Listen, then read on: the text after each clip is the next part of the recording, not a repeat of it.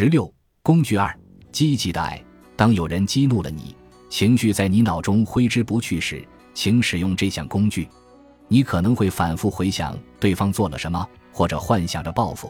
这就是迷宫，它让你的生活停滞不前，而世界却在没有你的情况下继续前进了。这是我与阿曼达的第一次见面。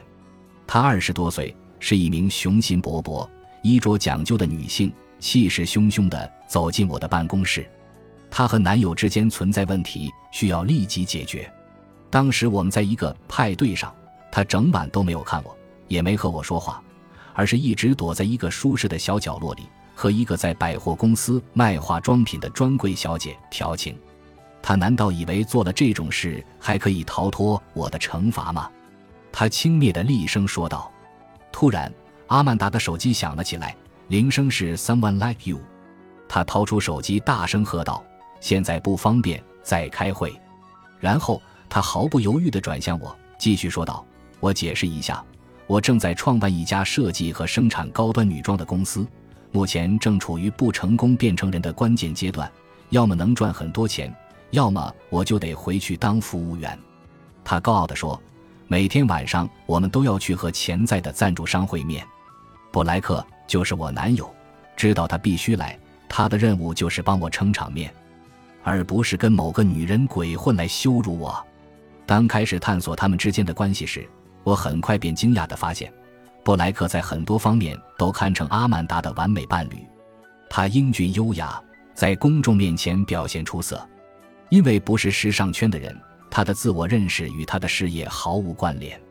但面对他喜怒无常、独断专横的作风，他显得很有风度。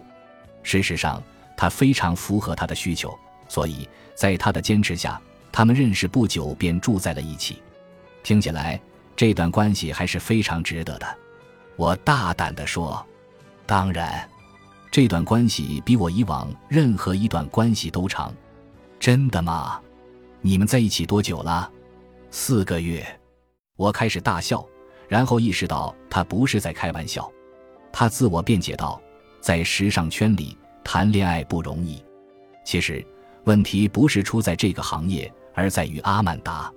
他像指挥军队的巴顿将军一样，气势汹汹冲进我办公室。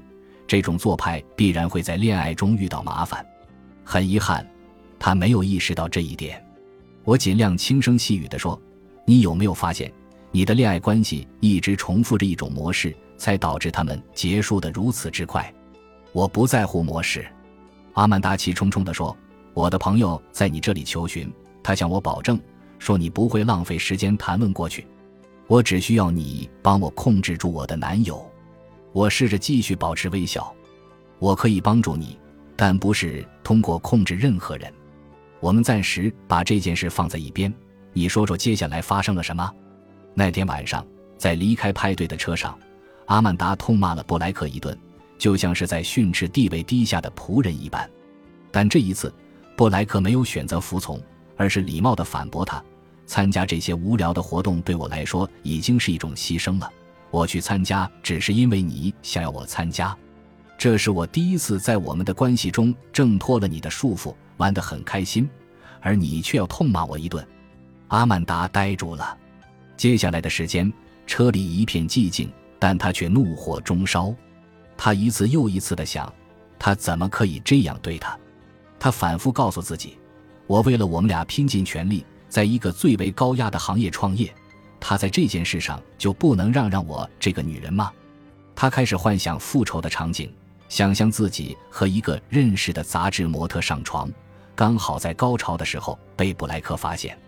当他们回到家时，他已经筋疲力尽了，但思绪仍在翻涌，就好像他们有了自己的生命一般。他彻夜未眠，心神不宁。第二天早上。